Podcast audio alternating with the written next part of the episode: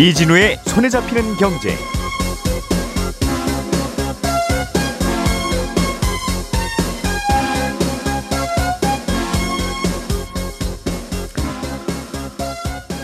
안녕하십니까 이진우입니다. 미국이 기준금리를 올리거나 또는 내리거나 하면 그게 돌고 돌아서 우리나라의 기준금리 환율 증시에 많은 영향을 주기 때문에 우리로서는 늘 관심의 대상입니다. 그런데 최근에 공개된 연준의 이번 달 11월 의사록을 보면 생각보다 미국 중앙은행이 금리를 빠르게 올리지는 못할 것 같다는 해석이 나오게 됐습니다. 연준이 지금 어떤 고민을 하고 있어서 그런 건지 오늘은 이 얘기를 좀 들어보겠고요. 한국은행이 어제 중국과 관련한 보고서를 하나 발표했는데 코로나19가 재확산되고 있고 의료시설도 중국에서 부족하기 때문에 중국 정부가 제로 코로나 정책을 조기 종료하는 게 어려울 것 같다는 겁니다. 결국 중국 경기가 생각보다 회복이 잘 안 될 수도 있다는 얘기인데요. 이 얘기도 어, 꽤 신경이 쓰입니다. 자세하게 들어보겠습니다. 11월 28일 월요일 손에 잡히는 경제 광고 잠깐 듣고 시작합니다. 오늘의 뉴스를 프로파일링 합니다. 평일 저녁 6시 5분 표창원의 뉴스 하이킥.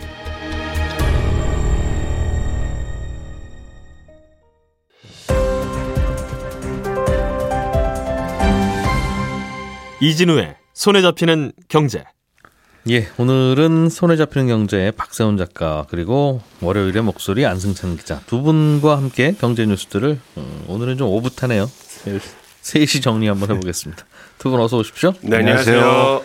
예, 예, 미국의 11월 의사록, 미국 연준의 11월, 의, 11월 의사록이 공개가 됐습니다. 미국은 네. 우리나라보다는 좀 빨리 발표하네요. 그렇죠? 그렇습니다. 올해 이번 달 초에 있었던 회의의 의사록이 네.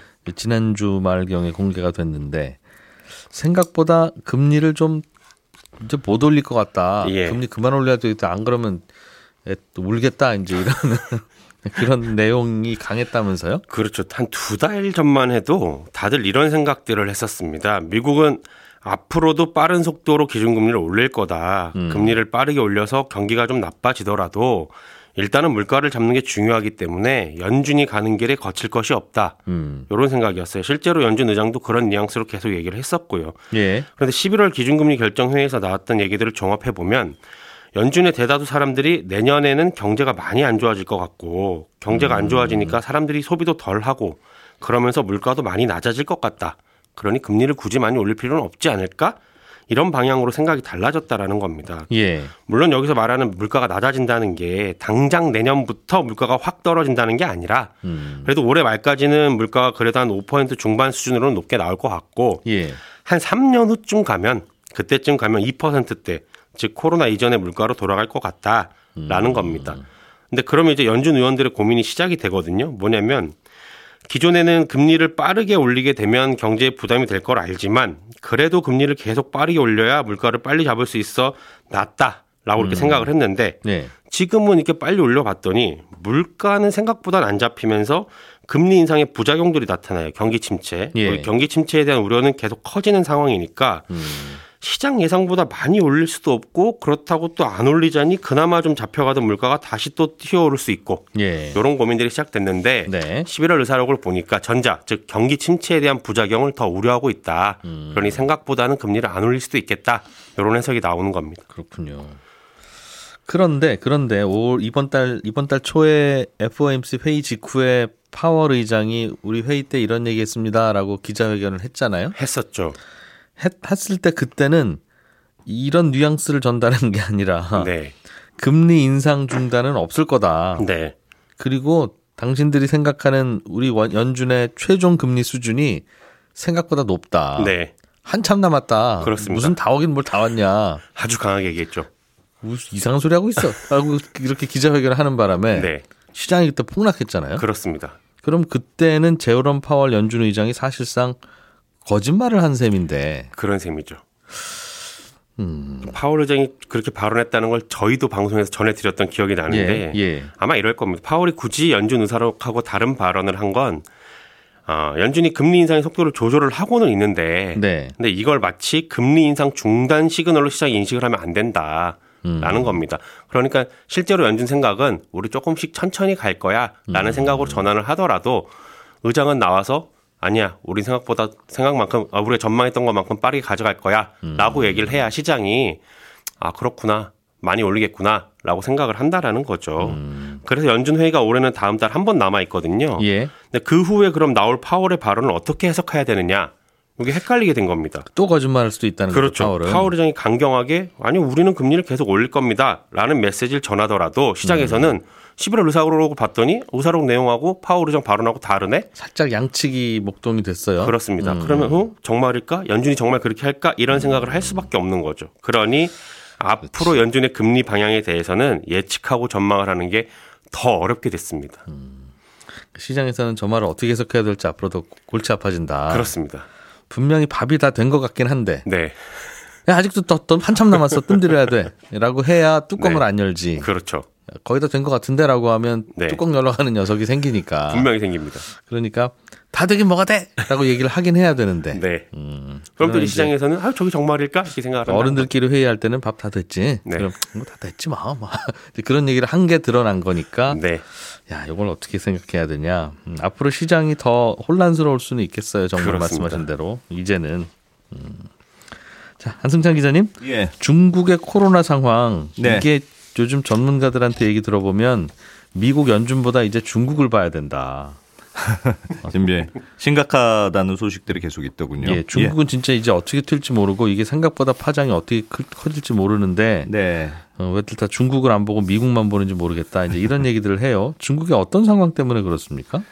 어, 지금 사실은 대부분의 나라들이 코로나가 좀 완화되는 추세인데 아, 중국의 경우는 조금 특이합니다. 지금 아, 중국이 코로나19 하루 확진자 수가 3만 명을 넘었거든요. 예. 근데 중국 역대 최대치로 올라간 거예요. 사실 10억 명 인구 중에서 3만 명이니까 음. 숫자 자체로는 그렇게 많다고는 볼 수는 없습니다만 하루에도 자연 자연사 하는 분들이 제 생각엔 천만 명 넘을 것 네. 같은데요. 근데 아, 이제 1년에? 예. 어, 이 추세 자체가 갑자기 예. 주- 줄어들었다가 갑자기 급등하는 모양새여서 음.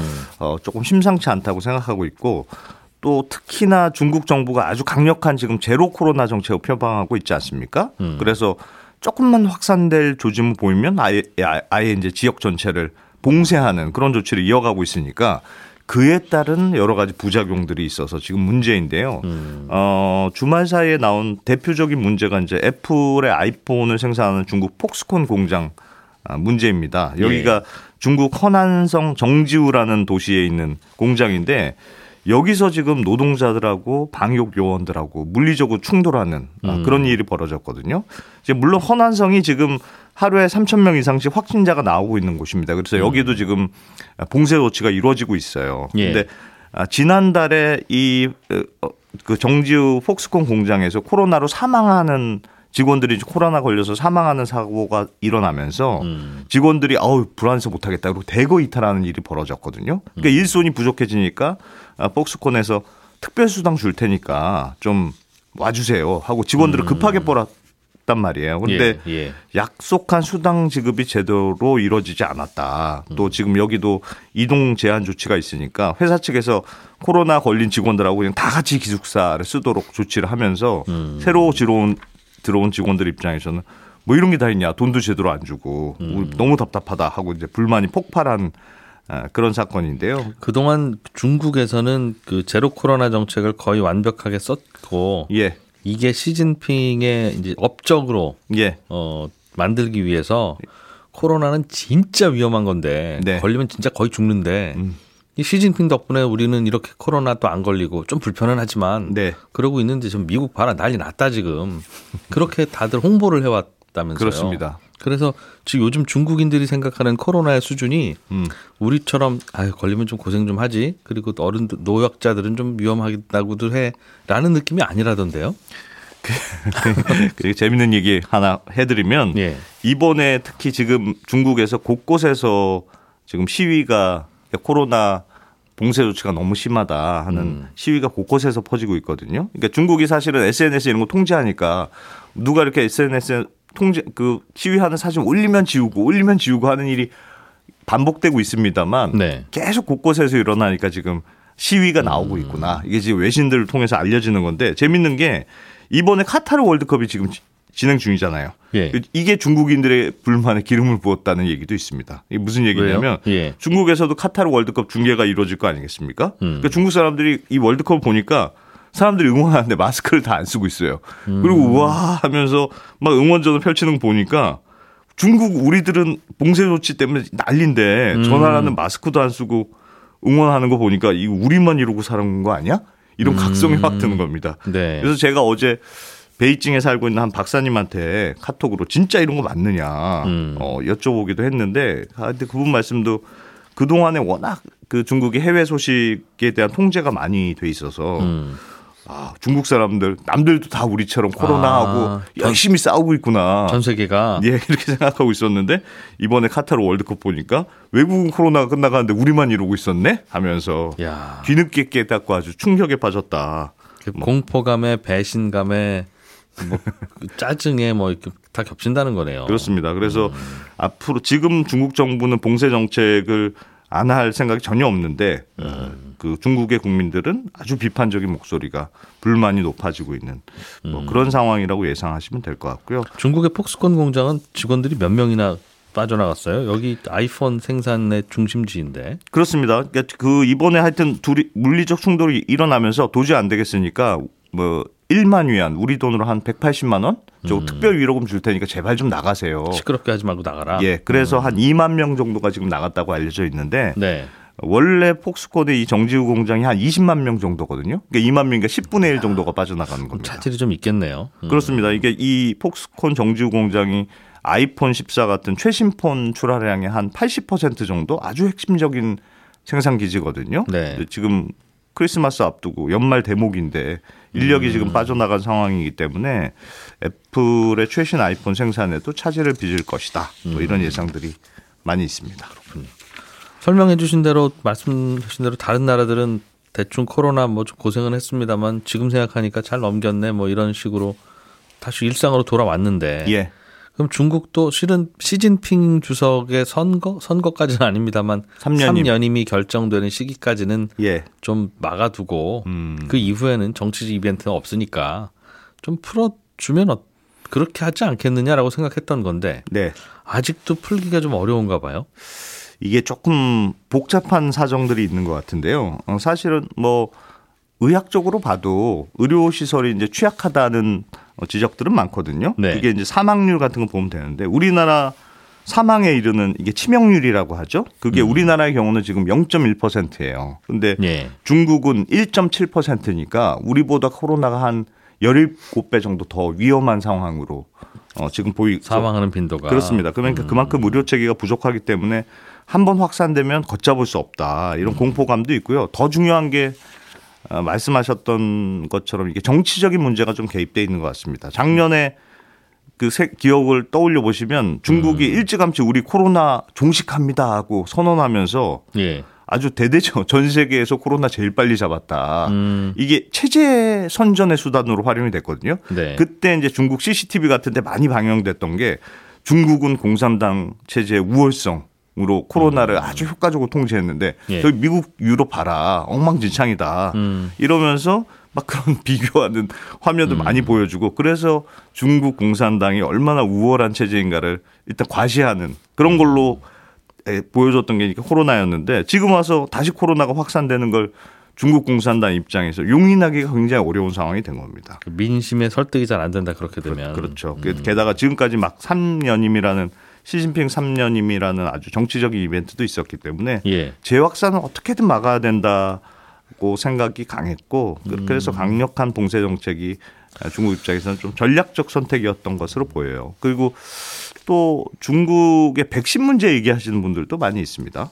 아, 중국 현재 중국이 자국에서 직접 개발한 코로나 백신이 다섯 종이나 있거든요. 예. 그래서 워낙 초기에 중국이 백신 개발에 성공을 했고 그래서 뭐 다른 나라 나눠주기도 하고 그러지 않았어요? 그렇습니다. 그래서 예. 지금 그 백신 지원했다는 나라가 한 아시아 국가들, 아프리카 국가들 한 100여 개 국가 정도 되거든요. 음. 그러니까 1대1로 사업하는 관련된 국가들한테 야, 우리만 믿으면 음. 코로나도 종식될 수 있어 하면서 일종의 이 백신 지원 사업을 아, 중국의 외교적인 자원으로 썼던 정도로 그 코로나 백신에 아주 신경 썼는데요. 예. 이 중국 백신이 효과가 좀 떨어진다는 지적이 계속 나오고 있습니다. 음. 그러니까 물론 중국 정부 공식 발표로는 예방률이 90% 이상이고 아주 좋다. 이게 공식적인 발표입니다만 다른 나라에서 테스트 해 봤더니 한 50% 겨우 넘기는 수준이더라. 음. 이런 지적이 계속 나오고 예. 사실은 그게 조금 이런 의심을 받을 만한 게 중국 국민들의 코로나 백신 접종률은 뭐 다른 나라에 비해서 전혀 떨어지지가 않거든요. 아주 광범위하게 접종이 이루어졌는데 예. 여전히 코로나가 좀 잘 안 잡히는 건 백신의 효과가 좀 문제가 있는 거 아니냐 이런 거고 실제로 작년에 중국의 질병예방통제센터의 수장이 외신들하고 인터뷰를 하면서 네.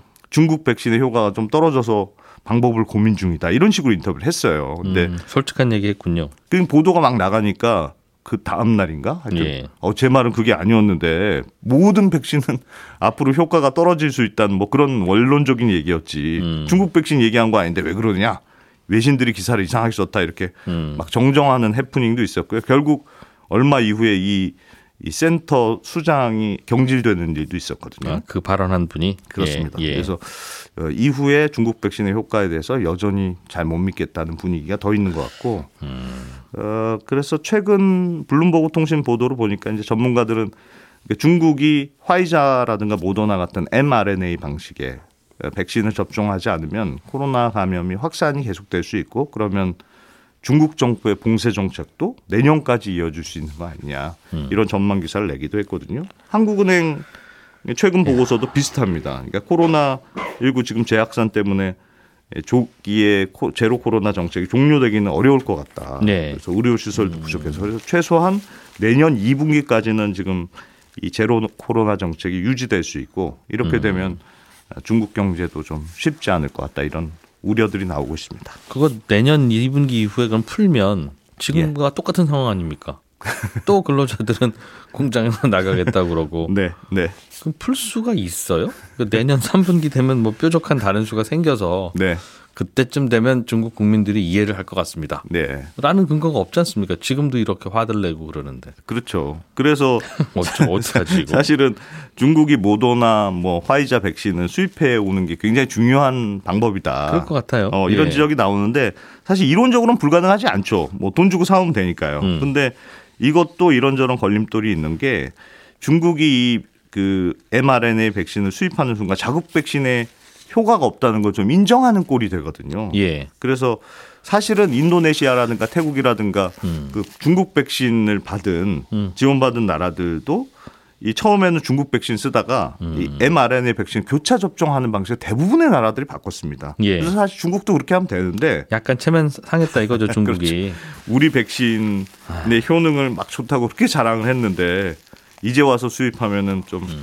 한 입으로 두 말한 꼴 뭐 그런 거 아니냐 뭐 이런 지적들이 있죠. 좀 나라 경제가 지금 흔들흔들하는데 그 한 입으로 두 말 하는 게 그게 걱. 아이.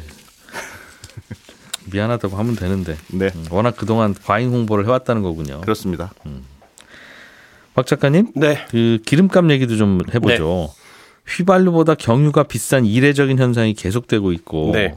아, 그 격차가 점점 더 벌어지고 있어서 네. 아 이거 어떡하냐 경유 이 골치 아파졌었는데 다행히 경유 가격이 조금 떨어지는 조짐이 보인다면서요? 아주 조금 떨어지고 있습니다. 6주 연속 오르다가 지난주에 살짝 떨어져서 전국 평균 가격이 리터당 1,878원 정도 하고요. 네. 그 전에는 휘발유 가격하고 격차가 한 300원 넘게 벌어졌다가 최근에는 230원 정도로 격차가 아주 조금 음. 줄어들고 있기는 한데 여기 경유 가격이 계속 올랐던 이유가 결국은 국제 경유 가격이 오르니까 우리나라 정유사들이 그냥 국제 시장에 팔아버려서 그렇고 예. 국제 시장에 팔다 보니 국내 공급이 좀 덜 되고 그러다 보니 또 한국에서도 음. 경유 가격이 오르는 거였거든요. 근데 이게 경유 가격이 그래도 좀 떨어지는 이유는 뭐냐면 겨울에는 아무래도 경유 자동차를 좀 덜 타거든요. 유럽에서 유럽 사람들은 주로 경유 자동차를 타기 때문에 네. 경유 자동차가 좀 덜 타니까 경유 가격이 좀 떨어지는 경향은 있습니다만 멀리 놀러 갈 일이 적으니까 그런가 봐요. 그렇습니다. 그리고 예. 천연가스 대신에 이 경유를 활용해 가지고 전력을 좀 만들었었거든요. 그동안. 예. 네. 근데 유럽이 또 천연가스를 확보를 좀 많이 했습니다. 음. 그러다 보니까 경유를 활용해서 전력 만드는 일을 좀 덜하다 보니까 경유 수요가 좀 줄게 됐고 그러다 보니 경유 가격이 조금 떨어지고 있는 겁니다. 음, 경, 경유가 그동안 올랐으니까 또 많이 못 쓰기도 하고 그렇게 네, 되겠죠. 그렇습니다. 음, 경유는 공장 돌리는데 쓰기도 하고 그러는데 네. 음, 공장도 좀 경기 안 좋고 덜 돌아가고 그러면 또 수요도 줄고 그럴까요? 그렇죠. 음, 그런 의의도 있습니다. 음. 그러면 그러면 앞으로는 좀 경유차 타시는 분들은 좀 덜 억울하셔도 되겠습니까? 근데 또 1년 전하고 비교를 해보면요. 1년 예. 전에 가격이 대략 전국 평균이 한 1,500원 정도였는데 음. 요즘 1,800원이니까 예. 3편 가까이 차이가 나서 앞으로는 어떻게 될지 당분간은 사실 잘 모르겠습니다. 어느 음. 정도로 움직일지는. 알겠습니다. 오늘 뉴스도 대체로는 다 이제 경기 안 좋아지고 금리는 그만 올릴 것 같다는 뉴스네요. 경유값 떨어지는 거나 그렇습니다. 중국 에서 다시 계속 제로 코로나 하겠다는 이야기나 그런 등등 생각해 보면 미국도 불경기를 좀 대비하는 것 같은데 음, 알겠습니다.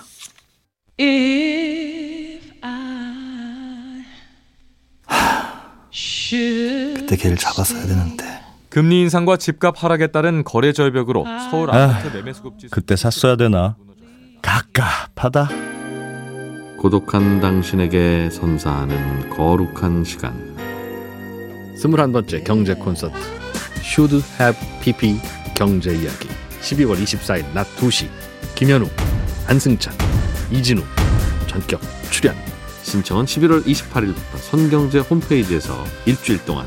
딱 한 분씩만 신청 받습니다. 예, 저희가 크리스마스 이브에 준비한 손경제 경제 콘서트는 오늘 홈페이지로 들어오시면 신청하실 수 있습니다. 내일 저는 또 찾아와서 인사드릴게요. 고맙습니다. 이진우였습니다.